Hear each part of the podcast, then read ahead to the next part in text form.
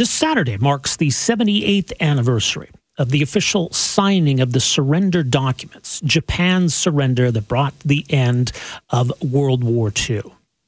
Uh, a document, by the way, at least the, the Japanese version of the document, uh, the Canada botched, or more specifically, uh, Colonel Lawrence Cosgrave, who was the Canadian delegate uh, to the surrender ceremony, he signed the wrong line, and it was a whole big kerfuffle. Uh, but yes, that brought about the end of the war. And there was that gap, of course, between Germany's surrender in May and then Japan's surrender that was announced in mid August and then officially signed, as mentioned, on September 2nd. For the past month or so, the movie Oppenheimer has been doing big business at the box office. And with all of that, it's, it's renewed a lot of uh, interest, fascination, and yes, debate about the decision to develop the atomic bomb, or more specifically, the decision to use it on Japan to bring about the end of the war. Was that necessary? Why was that decision made? Well, all of this is the topic uh, of a new and important book uh, called Road to Surrender Three Men and the Countdown to the End of World War II. Uh, joining us on the line here this afternoon is the book's author. Uh, Evan Thomas is the author of now 11 books, spent more than 30 years at uh, Time Magazine and Newsweek. Joins us on the line here. Evan Thomas, great to have you with us. Welcome to the program. Hi, hi Rob. Thanks for having me. Yeah, I mean, your thoughts on how the, the film Oppenheimer has contributed to the, uh, the, the conversation or the debate, or at least the, the interest in, in all of this. Well, it's a it's a good thing, I think, because there's a risk that we forget how terrible the atom bomb is. Yeah. Uh, you know, it's been a long time, and time passes, and you know, people started talking about using the darn things again. Uh, Putin, or right. the Russians have, and there's you know, it's conceived. People even talk about a limited nuclear war. We start fighting with the Chinese. It's a good thing to be reminded how dreadful those weapons are, and, and to remember that the, the bombs we now have on the top of our missiles are 100 times more powerful than the bombs used at Hiroshima and Nagasaki. Mm-hmm. I mean, they're really dreadful weapons. Now, I, I've written a book which argues that we actually had to use them. Uh, I, not a conclusion that I wanted to come to or anybody ever wants to come to. But uh, at the same time, I, I, I think it's a very good thing for people to think really hard about these weapons again, uh, with an eye towards you know never never using them again. Right. And and the decisions, or you know, the events that led up to the decision, we tend to think, I, I, think, of you know World War II. Well, it ended in 1945. Germany surrendered, then Japan surrendered, and we sort of you know mush it all together. But there was a very important period between May when Germany surrendered, and then a few months later when Japan ultimately did. Why, why didn't or why wouldn't Japan surrender at that point? First of all.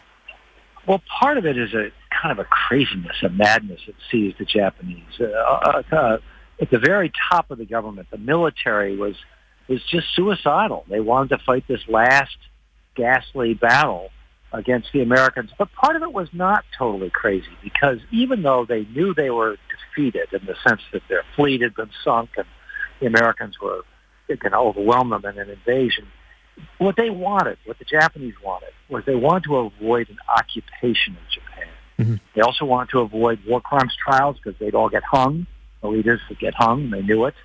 And they wanted to keep their emperor. And they thought that if they could force America and the Allies to invade, they could inflict so much harm. They could kill so many people that we would allow them to have their islands. They would be defeated, but we would not occupy them. They could keep their emperor. They would avoid getting hung. That was not crazy right. because they had a million men waiting for us we knew where we were coming. We were scheduled to invade on the southern island of Japan, Kyushu, on November 1st, 1945. The Japanese knew we were coming. They had 7,000 kamikaze planes waiting for us, a million men.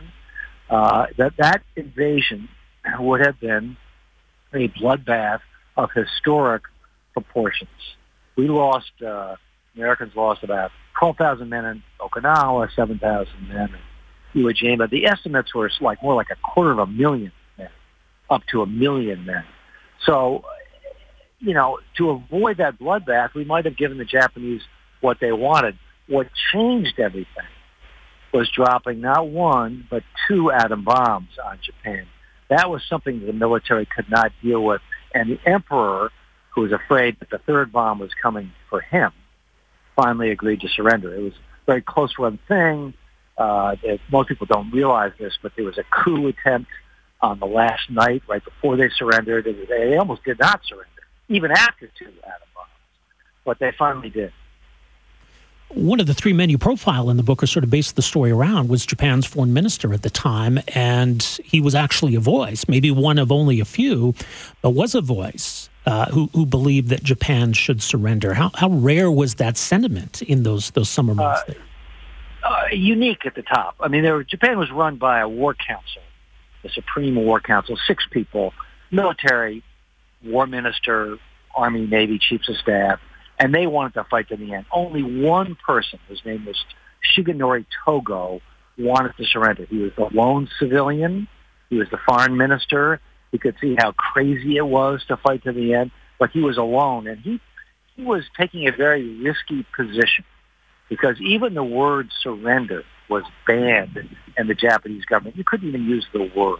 Wow. And he was at risk of being assassinated by the young hotheads who were just sort of one notch down from where he was, the colonels and majors, who really were uh, suicidal is the only word for it. They just wanted to fight to the bitter end, and they were threatening to assassinate anybody who got in the way. That was not an idle threat. Two prime ministers had been assassinated in Japan in the 1930s. It was known as government by assassination. So Togo, who's kind of the hero of the book, took great risks to try to gradually nudge the Japanese emperor and the Japanese rulers towards surrendering. And finally, with the help of two atom bombs, he succeeded. So it was July 16th of that year with the Trinity test. The, the test of the A bomb was conducted, and, and then it became known that that was an option. So, in the lead up to July 16th, how far along then was planning for an invasion? Very far along. They, uh, you know, these they knew what an undertaking it was. It was going to be the largest invasion in history uh, a million men hitting the beaches. That's about uh, four or five times the size of the D-Day invasion, of the initial invasion. Uh, and they, you know, they were, General MacArthur was going to lead it, the famous Douglas MacArthur. Uh, and it was going to be, uh, they had, one side, they were getting extra coffin, coffin manufacturers and hospital ships, dozens of hospital ships ready for the bloodbath they knew that would ensue. So the decision to to drop the bomb, and that's where one of these individuals comes into focus here, Harry Stimson. How important was he then in making that decision? He was the, the war minister, the Secretary of War in the United States, and he was kind of the chairman of the board, and he was struggling personally with this. He knew he, he knew that it was almost inevitable we would have to use this thing, uh, he, but he didn't want to. He, he thought, well, maybe let the emperor, them keep their emperor, that would do it. But he was struggling because he was a mixture of a hard-nosed guy and an idealist. And so the hard-nosed side said, we got to use this thing. The more idealistic side said, isn't there some way to avoid it? In his diary, he referred to the atom bomb as the terrible, the awful, the diabolical, a Frankenstein monster. He knew how horrible it was, but he just didn't see any way around it. To show you how uh, upset he was about this, on the morning after Hiroshima, after when he took the photographs of Hiroshima to show them to President Truman, this is the, the photographs of what Hiroshima looked like, the aerial photographs. And what it showed was that Hiroshima was just ashes. It looked like the inside of an ashtray. Mm-hmm. Stimson that morning had a heart attack. Now, he was 77 years old. You know, maybe it's coincidence, but I, I don't think so uh, I think he was just emotionally done in by it. And uh, he had another heart attack a month later, two months later, when he proposed. He proposed that we try to have early arms control, a nuclear freeze, share the secrets with the Russians, and he was turned down in this desire by Truman and the rest of the government said no. And uh, Stimson had a had a major heart attack. So he was he, he part of my book is his personal interior agony over this decision. And I mean, debate has persisted for decades, and I, I, would imagine there was debate at the time. You know, A, do we need to do this? B, you know, would, would just a demonstration of this suffice? Or would one bomb suffice? So all of these questions, right, about how and whether and how many would be necessary. Yeah, on the demonstration, they did talk about that. I mean, some people said, look, couldn't we set one of these off on a desert island someplace, yeah. uh, you know, without killing people? And it was rejected fairly quickly because of, because uh, what, what, well, what if the Japanese shot down the bomber carrying the bombs? We only had two bombs at the time. Mm-hmm. Uh, what if they put American POWs at the site, which the Japanese were fully capable of doing? What if the bomb was a dud? You know, we'd only tested one of them. All of those reasons made it just too risky. And so after a fairly brief debate, it was decided, no, we're going to have to drop it on a city to show that we mean business. Now that sounds harsh. Right. But as we now know, we didn't know at the time, but we now know from Japanese documents and diaries, it really did take that demonstration to convince the Japanese, and not not just one bomb. I always used to wonder, you know, did we really have to do two of them? Yeah. And I think the answer is yes, because uh, just let me paint one scene for you. After we dropped the second bomb, after the Supreme War Council is meeting, and they get word a second Hiroshima-style bomb has just wiped out Nagasaki. And the war minister, the most powerful guy in the room, says, wouldn't it be beautiful if the entire country was to perish like a beautiful flower? And he said, let them drop a hundred bombs. Wow. Now, that crazy talk was partly bluster to convince his juniors that he, what a tough guy he was. But it also shows you the sort of suicidal feel there. They just and that the War Council, the Supreme War Council, was divided. Three wanted to surrender, three did not. In J- Japan at the time, you had to have consensus before you went to the emperor. So they were deadlocked, and, and the debate just went on and on. Uh, Hiroshima had some military significance, but that, that wasn't why it was chosen necessarily. But why was that the, the first target? Well, it did have some military significance. It was a military headquarters for the Kyushu where, where, we were landing. So there were, it did have military, and this port city was a big military port. However, that's really not what was going on here. They wanted, they, they weren't sure that they could hit it. You know, they, or the targeting was not that accurate. Dropping a bomb from 30,000 feet was hard. And so they, the targeters decided to put it smack in the middle of a big city to make sure they wouldn't miss to not aim at a port or not aim at a military plant or or or headquarters, but to aim at the smack right dab in the middle of the city. And that was because they were afraid they would miss and because they wanted to make a giant demonstration of the bomb's power. It sounds kind of bloodthirsty today, but there was very little debate over this. Uh, that's that's what they did, and they did try to do it again in Nagasaki's case. Nagasaki was actually the secondary target. They went the, the primary target, Kokura, was clouded over by smoke from an earlier bombing. That's crazy. Uh, and they, they dropped it on Nagasaki. We're a mile off target, killed half as many people. But, you know, these are devastating bombs. They killed over 100,000. The two cities, yeah. 100,000 people died pretty much instantly. Well, and, and yes, and, and I mean, you know, the film really emphasizes the you know the you know, the horrors of that and, and how that weighed on everybody. And, and, your book certainly focuses on that as well. You had an op-ed earlier this year in the washington post sort of making that point or elaborating on that point that yes here this bomb saved lives. But as the headline says we must never use it again. And that, that's part of the lesson here is understanding the horrors uh, of using the bomb. It is. I, it's this is sort of an awkward thing to i've written a book basically justifying the use of these weapons, but the real meaning is mm-hmm. never again. Yeah. Uh, you could say that uh, there was a salutary benefit to dropping those bombs, which was that it was so horrible. I, I was I wrote a book about Eisenhower, and in the 1950s, I was reading the minutes of our National Security Council, and they were debating whether to use a nuclear weapon in Korea to try to end the Korean War. And they talked about the taboo. These are Eisenhower and his top lieutenants. The taboo on, on using nuclear weapons. Why? Because they were so horrible.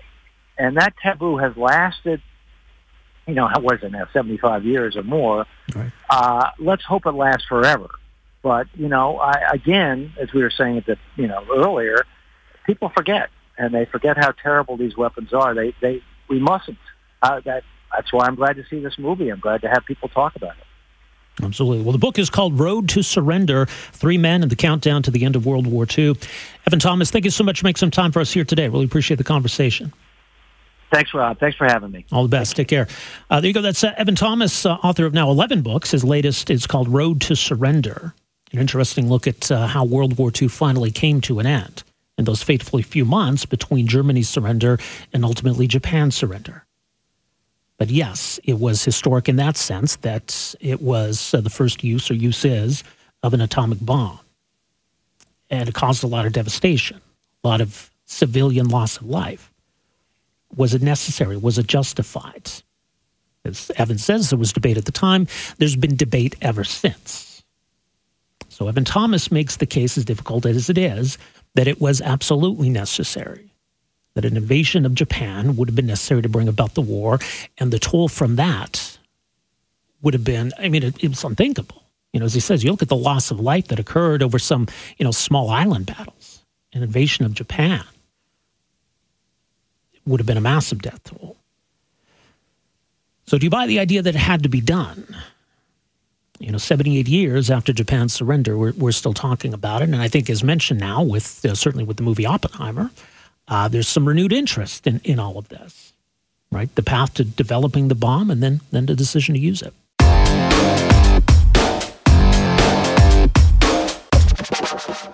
Well, as naive as Canada's uh, Environment Minister Steven Guilbeault has been and is still toward China, maybe I was naive myself in thinking that this visit to China, this trip to China, wouldn't happen, that some common sense might prevail here, and either the minister himself or somebody in government would realize that this is terrible timing to have a Canadian cabinet minister visit China in any official capacity. Unfortunately, common sense did not prevail uh, Steven Guilbeault, who was defending this trip right from the get go, uh, has now embarked on this trip. Uh, so, this is all part of the China Council for International Cooperation on Environment and Development. Uh, this conference uh, is underway in Beijing. Now, Canada helped found this back in the early 90s, and technically, Canada's environment minister remains a vice chair. Uh, things have certainly changed uh, in recent years with regard to our relationship with China.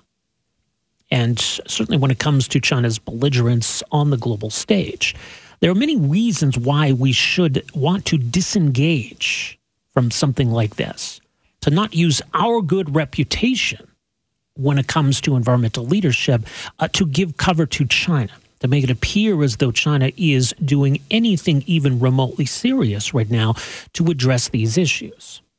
This is not an arm's length think tank by any stretch. We, we are engaging here with China's government. Now, as mentioned, Steven Guilbeault has defended this trip.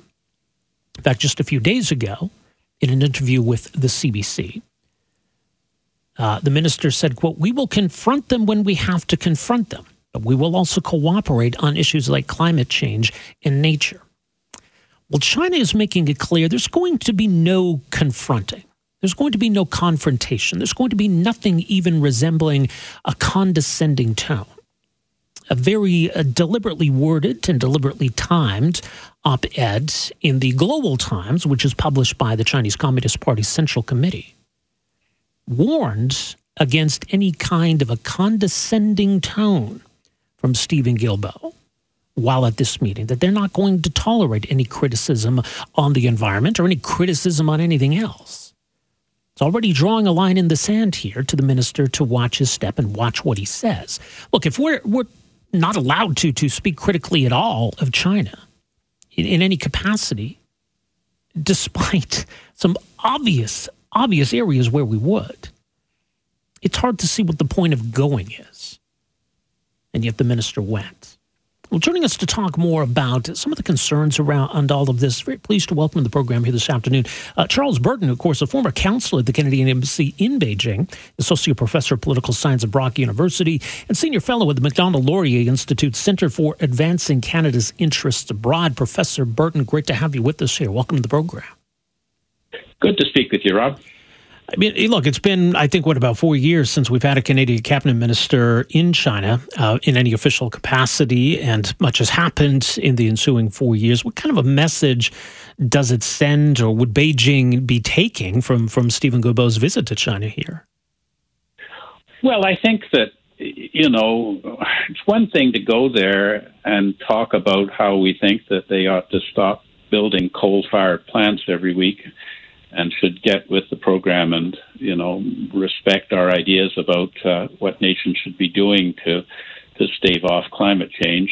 It's another thing for Mr. Guilbeault to be a vice chair of a Chinese front organization dedicated to um, trying to to um, um, you know stave off criticism of China of China's uh, environment record, and right. even more amazing that that this institution is partially funded by Canada and has an office in in Winnipeg, previously in Vancouver, and so we're essentially assisting the Chinese to to engage in influence and propaganda operations uh, on our dime. So you know this is this is a bit worrying. I, the Chinese leadership has made it clear that they are not going to take any advice from outsiders on on climate. I think we can take them at their word on that.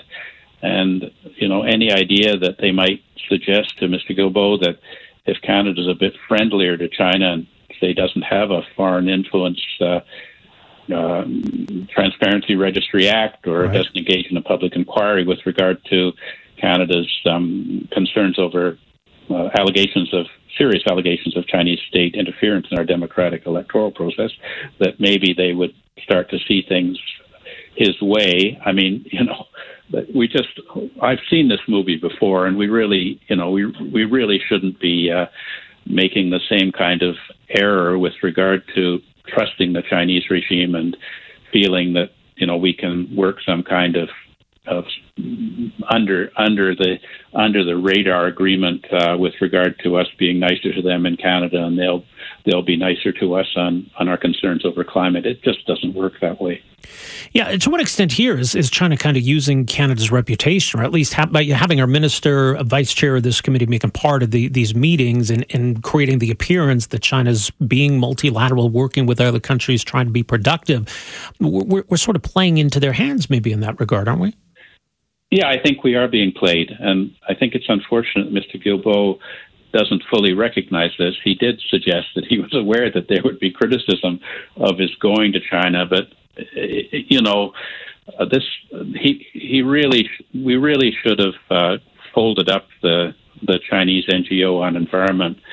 Uh, you know, at least after the Kovrig Spavor arbitrary arrests, yeah. and probably before that, when we recognized that you know, the Chinese government is talking a good line, but they really have no intention of of getting uh, getting it together with climate change. And there seems to be some suggestion that they're really thinking, well, you know, if if every other country engages in in climate change uh, abating measures, that will make the Chinese products more competitive in the global market because they can be produced by not engaging in environmentally friendly production practices. So, you know, I, maybe I'm being too cynical about this, but you know, it's really very hard to to deal with the Chinese regime and expect that that Canada can influence them in a positive way. I mean, as as uh, as idealistic a man as Mr. Guilbeault may be, I think right. he's way out of his depth on this one. It certainly seems that way. And, and yeah, look, I mean, we shouldn't be under any illusions. This, this is in no sense an arm's length think tank. I don't know that, that there would even be such a thing in this context. I mean, we're, we're very much talking about dealing with the regime here.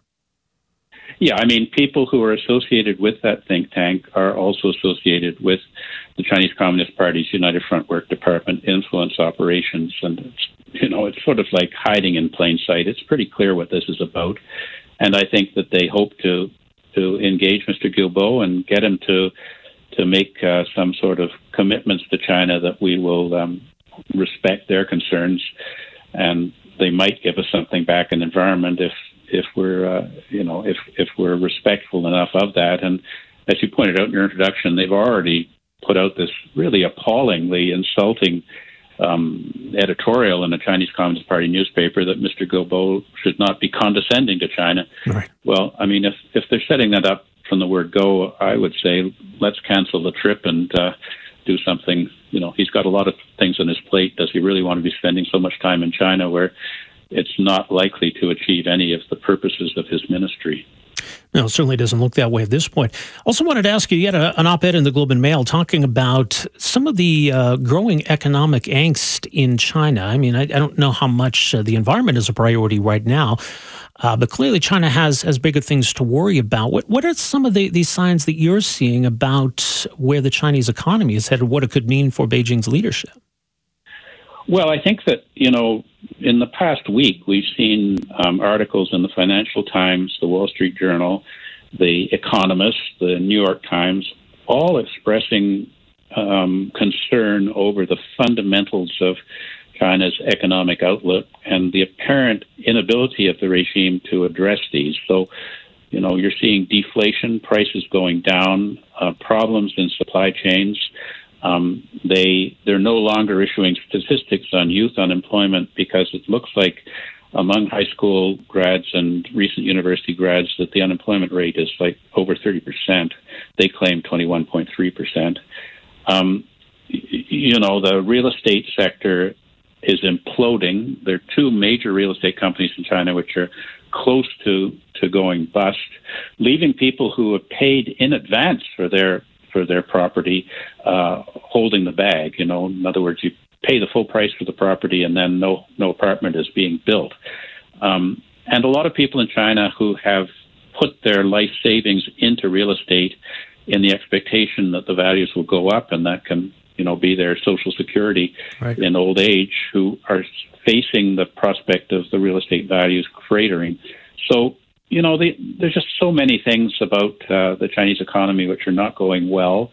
Part of it is due to their extreme COVID policies, which closed down the economy for long periods. Mm-hmm. Part of it is due to Mr. Xi's own policies of trying to bring more economic activity back into the control of the state, and that never works well, as we know.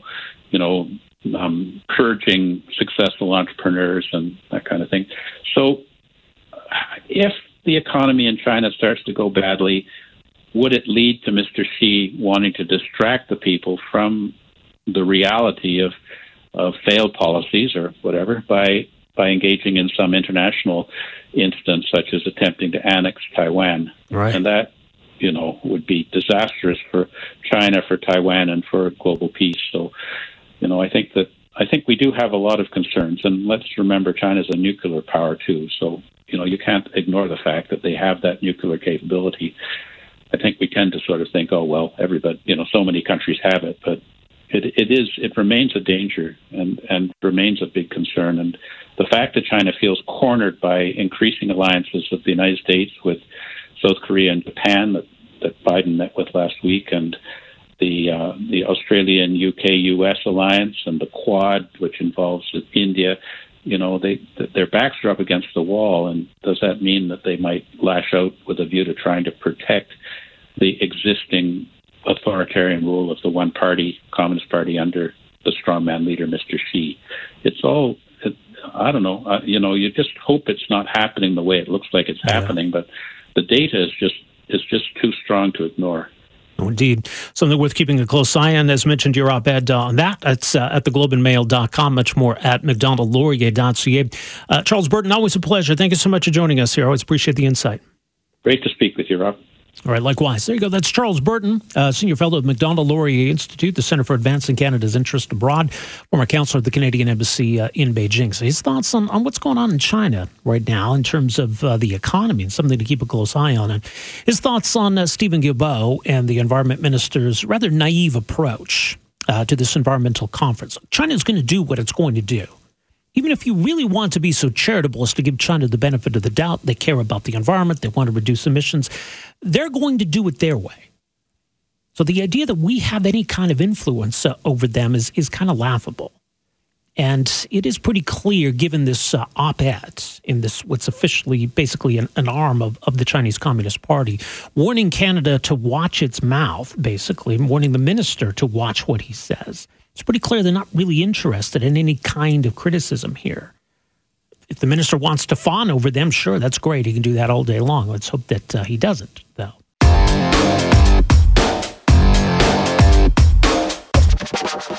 Well, good afternoon. Welcome to this hour of the program. Rob Breckenridge with you here on this Tuesday afternoon. Our number 403-974-TALK, 974-8255. We'll get some more of your phone calls later in this hour. Much more still to get to this afternoon.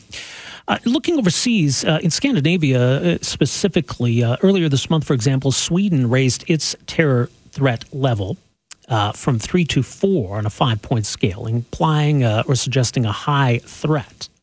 And that came just days after two men at the heart of a months long debate over Quran burning set the Islamic holy book on fire outside Stockholm's royal palace.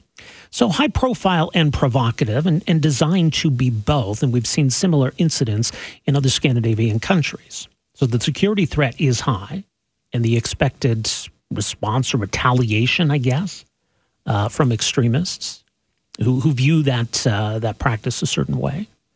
But what's interesting is not just the prepare the preparation, preparing for uh, that kind of response, but the story of Denmark is kind of concerning in its own way. The Danish government has officially tabled legislation that could lead to a ban on not just banning the Quran, but basically publicly desecrating any religious book or holy text.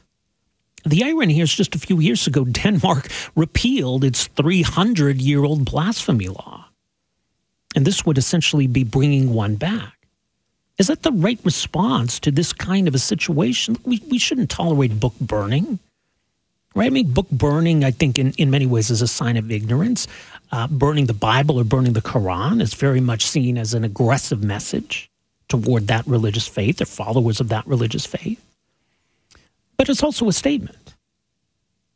And certainly in, in a country that values freedom of religion, freedom of speech, rejecting, criticizing, condemning religion, uh, certainly should be tolerated, uh, certainly not criminalized. Uh, so, the draft law in Denmark anyone who publicly or with the intention of spreading in a wider circle is guilty of improper treatment of an object with significant religious significance for a religious community or an object that appears as such is punished with a fine or imprisonment for up to two years.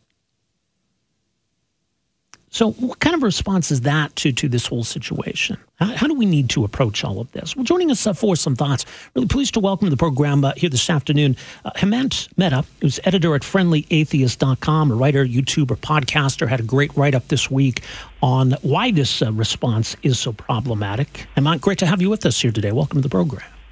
Hey, Rob. Thank you for having me. Uh, it feels like we've kind of been through this before, going all the way back to the uh, you know the whole outrage over the Danish cartoons, the the Mohammed cartoons in Denmark, and and so here we go again now with these kind of debates about how far people can or should or be allowed to go when it comes to provoking a religious sentiment. So, what do you make of of how this is all unfolding here? First of all, sure, and and you know what, we should have a conversation about whether publishing those deliberately offensive and provocative cartoons or deliberately trying to provoke people by burning a holy book, we should absolutely have a conversation about whether that's a strategically good move, whether it makes any sense to do it, whether we're hurting people's feelings. I mean, I don't want to discredit any of that. The problem right now is saying that if you hurt the religious sensibilities of particular groups we're going to punish that with a potential prison sentence. At that point, you were saying any lip service we give to freedom of expression, freedom of speech, that takes a back seat to the feelings of certain communities. And I think that's a step in the wrong direction. Right. And I think the concerning thing here, too, is that, you know, it's not as though Denmark's government believes in principle that that this is necessary, but it's almost a, a reaction out of fear. Like we need to do this uh, because if we yeah. don't, something bad is going to happen. Yeah, and here's the thing: a lot of uh, the politicians in Denmark said actually sensible things when these uh, provocative burnings started happening. Uh, I'm paraphrasing here, but they said they condemned the actions, but also they said those are not crimes, you know? And I know that's a hard place to draw a line between because people want to see those burnings stop. You know what? So do I. I don't know what people think they are going to get out of it mm-hmm. that is worth trying to just alienate and anger and upset that many people who haven't done anything wrong. Um, but you're right. I think they are doing this out of fear because people want to see them take action to put a stop to it. But the way to put a stop to it is not by punishing thought crimes, by punishing victimless crimes. I am assuming, of course, that the books they are burning are their own. There's no theft. There's nothing mm. like that going on. But if you're punishing the crime and making it a law to stop that, why stop there? What's going to happen the next time someone just draws a picture that is offensive to certain religious communities? What qualifies as a religion? Hey, there are plenty of sec- uh, of secular things that people can cherish and take very seriously. And if you, you know, you set fire to uh, uh, on the origin of species, there are people that might get upset about it. But of course, that's not being targeted under this law.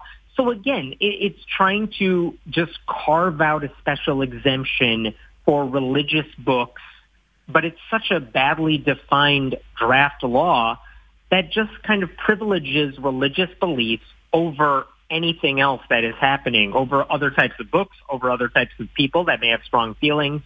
Um, and I see that as a slippery slope uh, toward a place that no one wants to go to. Certainly not in Denmark, where they're known as a place that respects, you know, freedom of expression. Right. Yeah, I think it was 2017 maybe where you know Denmark got rid of its blasphemy law. Uh, right. This kind and, of a law basically you know is. Story, right? When they got rid of the blasphemy law, I, I think the bigger headline was I didn't know Denmark had a blasphemy law. That seems like a place where they would have repealed it a long time ago. So it was a necessary thing to do, but it took a long time to get there. But it was the right move because, of course, I think everyone who supported that move understood blasphemy is a victimless crime. So no one should be punished for condemning, criticizing, saying offensive things that might offend religious sensibilities. Again, there is a separate debate to be had about whether you should do it. Mm-hmm. But for Denmark to say you cannot do it is a bridge too far, and they recognize that, and they got rid of the blasphemy law. Why bring back even a portion of it, at least in theory? That seems like they're moving backwards. Yeah, and I think if, if we're to buy into the premise, and maybe it's part of the premise that, that somehow this is tantamount to hate speech, like banning a Quran is hate speech against Muslims. But if, if the law only recognizes religious texts, you can make the same right. argument that burning a book that's about uh, gay rights is would be a yeah. hate crime toward, uh, you know, the LGBTQ community, or, or burning a book about, um, you know, civil rights could be a, a form of hate speech. But you'd still be allowed, I guess, under this law to to burn those yeah, kinds of I mean, that's the thing. If if someone burns a Quran, it could be prosecuted as basically a hate crime under this proposed law. But if a group of extremists burned a secular book that supported LGBTQ civil rights, that would actually get a free pass.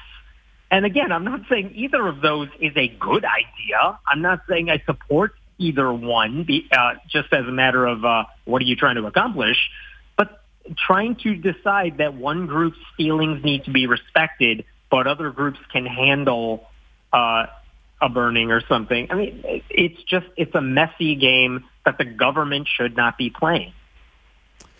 You're right, and and that line though, and and look, I mean, you know, you're someone who writes a lot about religion, criticizes religion. There's a big difference between mm-hmm. criticizing religious beliefs and you know hate crime towards followers of that faith. There is Islamophobia that that exists, but yes, but it's still it fair game to you're criticize right. the religion. Right, and that's the thing.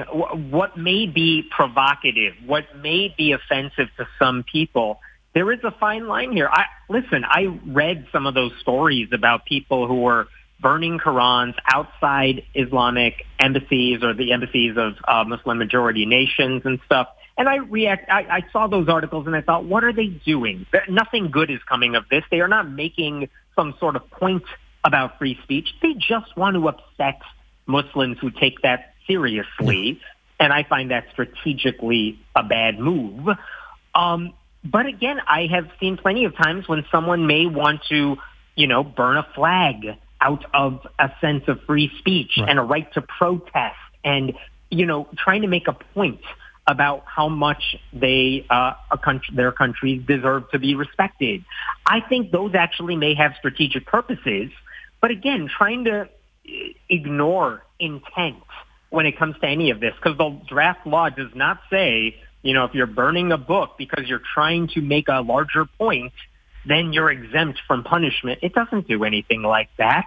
It just says, oh, you know what? There's a handful of books none of you are allowed to do anything bad to, and because they are religious books.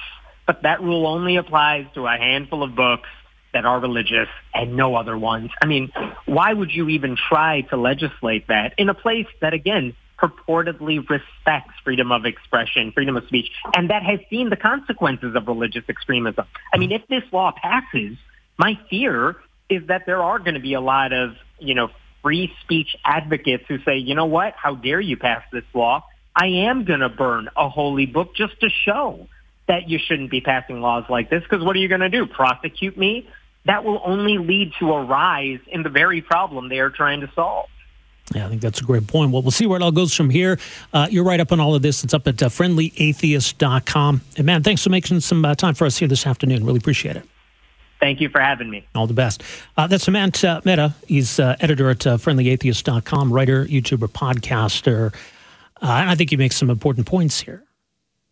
Uh, yes, you should be free to, to criticize and condemn religion and not just uh, in what you say, but also in what you write and, yes, what you do. As I mentioned yesterday, you know, with the recent passing of Sinead O'Connor, much has been made of what she did on Saturday Night Live.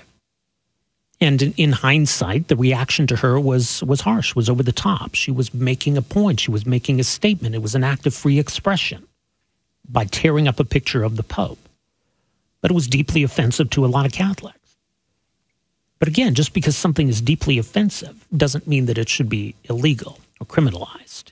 In fairness, look, Sinead O'Connor wasn't arrested, and I don't think anyone proposed a law that would have made that act illegal. But that's kind of what we're doing here, or at least what Denmark is looking at doing here.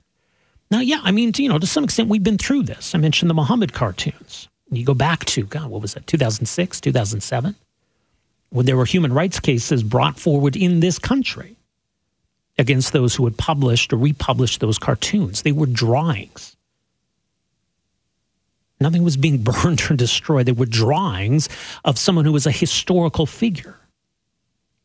Yes, to Muslims, uh, Muhammad is much more than just a historical figure. To non Muslims, that's all he was.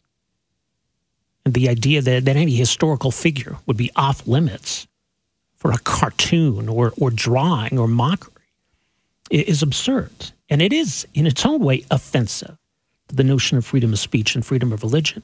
You're free to believe that somebody's a prophet. But freedom of religion means that I don't have to believe that at all. You can follow your religious tenets. I don't have to follow yours or any religious tenets. That's how that works. So if if a country really wants to pass a law that you cannot burn any book ever under any circumstances, well, at least that would be consistent. But you can't have a law that says you're free to burn books except religious books. That doesn't make any sense. I think Denmark at least realizes well, we can't just have a law about the Quran, but we can't burn all or ban all book burning. So I guess we'll just make it all religious books. But yes, in a country that, that has freedom of religion, you can't put holy books or religious texts uh, on, on a pedestal like this. You're, you're granting special privilege, special status to religious books, and that's not how it's supposed to work either. I understand. Look, if I'm the leader of any country, and you got people who are doing things that are going to provoke Islamic extremists. And now all of a sudden there's a security risk you're dealing with. Now all of a sudden you got your intelligence people saying, yeah, we're worried of some kind of retaliation. Our embassies might be vulnerable. Our citizens might be vulnerable. You got to take all of that seriously.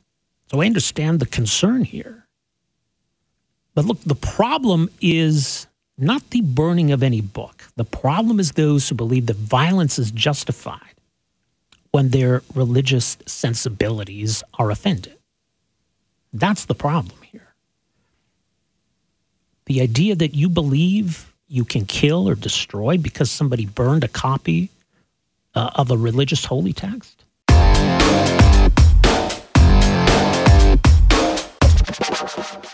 So I think it needs, it should just be a very basic, secure place where a prime minister can live safely uh, at a reasonable cost to taxpayers. Was Conservative leader Pierre Poilievre speaking today and asked about the future of 24 Sussex Drive, asked about reports today uh, that we are going to abandon 24 Sussex Drive in favor of a new residence for our prime minister and what that residence should look like. So the person who could be the next prime minister suggesting that it be pretty basic, pretty modest. And I mean, look, you would expect that kind of an answer. It would be pretty terrible politics for somebody who could be the next prime minister to say, I would love to have something lavish for me to live in. And it's a reason why we sort of take this decision out of the hands of the prime minister. But unfortunately, we've uh, really kind of dithered on this. And we've got an untenable status quo. 24 Sussex Drive, the historic residence of the prime minister, uh, is dilapidated. it's unlivable and, and needs repairs, unfortunately, to the tune of you know, maybe $30 million in repairs. So that's a lot of money that I guess folks in Ottawa may be reluctant to commit. But now the situation we have is that because the prime minister and his family can't live there, they live at Rideau Cottage, near where the governor general lives at Rideau Hall. That was not intended to be the prime minister's residence. And so a decision would have to be made. I guess if at some point that would become the permanent residence, but that's a, a little bit awkward having the governor general living right there too. Story today from the CBC. The federal government is looking at dropping 24 Sussex as the prime minister's official residence and is considering several other sites in the city for a replacement. Uh, one area in consideration would be Rockcliffe Park. Uh, the park has a secondary parking lot surrounded by woods. It's further uh, from the road and from the Ottawa River, which certainly helps on the security side. Uh, some other options are being looked at, including, as mentioned, Rideau Cottage, where the Prime Minister and his family, this Prime Minister, has been living since 2016. But at this point, no final choice has been made. Uh, look, we got to do something. We, we can't allow this to continue. And regardless of who the prime minister is and what you think of that particular individual, this is about much more than that individual. And I, I don't think this is a good look for Canada. Well, joining us for some further thoughts uh, on all of this, very pleased to welcome to the program here this afternoon, Michael Wernick, uh, former, former clerk of the Privy Council of Canada. Uh, Jarislowsky Chair of Public Sector Management at the University of Ottawa, also part of the think tank Canada 2020 uh, on the advisory board. Mr. Wernick, great to have you with us here today. Welcome to the program. Well, thanks for reaching out. Is it at all encouraging that it seems as though maybe we're closer to a decision of some kind here? Well, I think it's a good step that we're discussing the security and safety issues. That is the big problem with the 24 Sussex site, and it is a big part of the cost that involved to make the place safe for the family uh, these days. Uh, means a certain amount of security features, and it means a setback from the road and the river to create, a, you know, a, a perimeter to keep the family safe. I agree with Mr. Poilievre's uh, comments. We don't need a White House or a 10 Downing Street. We're talking mm-hmm. about a residence for a family, a little bit of home office capacity, the sort of entertaining any ambassador's residence in Ottawa would have. But it's basically about uh, building a residence. And if we build a building, uh, you know, that lasts 100 years, which is an unreasonable, it'll be the place where 10, 12, 15 prime ministers and their families live. Right why have things gotten to this point, though? Why have we been uh, so unable to, to make a decision here? Uh, toxic politics and, and uh, some of the media reaction. I think every prime minister going back five or six has said there's no upside to this. Mm-hmm. Um, you know, I'm going to get a lot of uh, blowback from spending money. I'm going to be accused of, of perks and spending on myself. Um, so there's just never a political upside to take the decision. You kick it down the road and you kick it down the road, and we end up with an un- unusable building. So how does this all work? Because we have the National Capital Commission that plays a role here. I mean, you know, we, we do need to try to separate it a little bit from the prime minister, but ultimately, this kind of spending does need some government approval. So how, do, how about the process? Well, any spending will go to Parliament, and that's where the problem probably lies. Is that it'll have to go through a parliamentary process, and somebody will oppose it, and and that's uh, you know that that's a big obstacle that would still have to go through. There are uh, five or six official residences in the Ottawa region. Uh, they include the one for the Governor General, uh, the you know the residents at uh, Harrington Lake, and so on.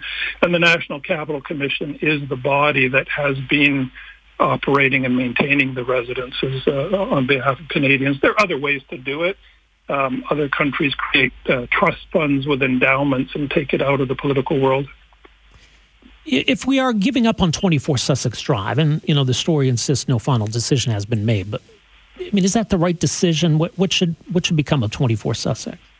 Well, that's a separate issue. I mean, there's a nice piece of real estate on Sussex Drive which could be repurposed into something else, and, and you could have a, you know, a, a lively debate about what to do with that site. I think uh, the task for now is to find a safe residence for the prime minister and their family. Yeah, it, it, you know, safe. That that means obviously addressing the security side and, and something reasonable, befitting a, a prime minister, not not overly luxurious necessarily, but uh, should still have some sort of prestige, maybe? Uh, I'm not an architect. I think functionally we're talking about, you know, uh, anticipating different family configurations over the next hundred years, uh, having a guest bedroom or two, a home office, uh, you know, mm-hmm. a bit of kitchen and hospitality facilities. These are the kinds of buildings which you do see in Ottawa, often uh, occupied by the ambassadors of other countries. You'd be hard pressed to find a country that doesn't provide you know, a reasonable residence for their head of government. Right. Uh, I mean, the current prime minister is living at Rideau Cottage. I understand there may be some security issues with that going forward, but there, there's also the concern of the proximity to the governor general, or maybe some historic optics uh, around that. Is is that a problem as you see it? I'm not particularly fussed about it. I think there are limitations to the actual building in terms of kitchen facilities and things like that. Uh, I don't know all the details, but it um, it would require a little bit of upgrading, uh, you know, to turn it into a permanent solution. And, uh, you know, there are issues about putting our head of government and head of state in exactly the same location and uh, sort of telling terrorists, you know, here they are. Yeah, no kidding. Well, and, and you know, you got the problem of, of you know, there would be neighbors here, and you know, these are, are nicer neighborhoods. They, they, I guess we might run into that, right? Some some folks who would live around these proposed areas saying, you know, we're not so sure we want that here. Well, I think that's why we're a long way from actual construction or uh, anybody moving in. Um, anytime anything is proposed in Ottawa, there's a certain, you know, not in my neighborhood reaction uh, kicks in. There was a proposal years ago to put the U.S. Embassy in Rockcliffe Park, and it was beaten back by the residents of Rockcliffe, and they had oh, to go somewhere else. So, yeah. so you know, we, we'll see uh, we, you know, I've lived in Ottawa long enough to see many projects announced uh, and then canceled by a subsequent government, you know, portrait gallery and a history museum and a federal court and so on. So I'm actually encouraged that Mr. Poilievre's taken the approach uh, that this is something that needs to get done. And there is at least a glimmer of hope that they can work together and, and find a solution. Yeah, let's hope so. Um, you know, given the state of 24 Sussex, I mean, it would cost tens of millions to, to get it up to speed for a prime minister to live there. Is there any kind of situation where we could preserve it as some kind of historic site or something that, you know, I take my family to go visit 24 Sussex, or is it just kind of a write off maybe at this point? I think there are lots of things you could do with a site. As I said, that's that's a separate debate to be had, and no mm-hmm. doubt it would go on for a while. It could be the sort of hospitality and reception area. Could be, you know, there are a number of purposes you could you could put on that site um, it, it's much easier to keep uh, you know a site safe for temporary events than to have it 24/7 secure. So, yeah. um, but I, I would not try to solve both problems at the same time. If there's an opening for uh, the parties to work together and agree on getting getting the job done uh, to build a safe and secure residence that nobody would be moving into for three or four years, uh, we, we, should get on with it. Yeah, absolutely. I agree with that. We'll see what uh, comes of all of this. Michael Wernick, appreciate your perspective uh, on all this. Thanks so much for joining us here this afternoon. Thanks for asking. All the best. Uh, that's Michael Wernick, former clerk of the Privy Council of Canada, uh, uh Chair of Public Sector Management at the University of Ottawa. Uh, so his thoughts on the need to to resolve this. It is kind of embarrassing the situation right now where we have an official residence for the prime minister. You know, there's rats in the walls. It's dilapidated. No one can actually live there. No one can really actually be there. That's a sad state of affairs. Uh, look, the prime minister's fine. Uh, you know, Rideau Cottage is nice, and there's also the summer residence at Harrington Lake they can take advantage of. You know, there, there are perks with being prime minister, and I think Canadians are okay with that to a point. But we got to decide something and just, okay, here's what we're going to do. Here's the plan. We'll deal with this. Because it's not just about, gee, where's Justin Trudeau going to live? Or gosh, where's Pierre Poilievre going to live? It's where is the, the head of our government, this country's prime minister, going to live? Thanks for downloading and listening to the podcast. Don't forget to subscribe, rate, and review for free at Apple Podcasts, Google Play, or wherever you find your podcast. You can also find me on Twitter at Rob Breckenridge, and you can email me, rob at 770chqr.com. Talk to you next time.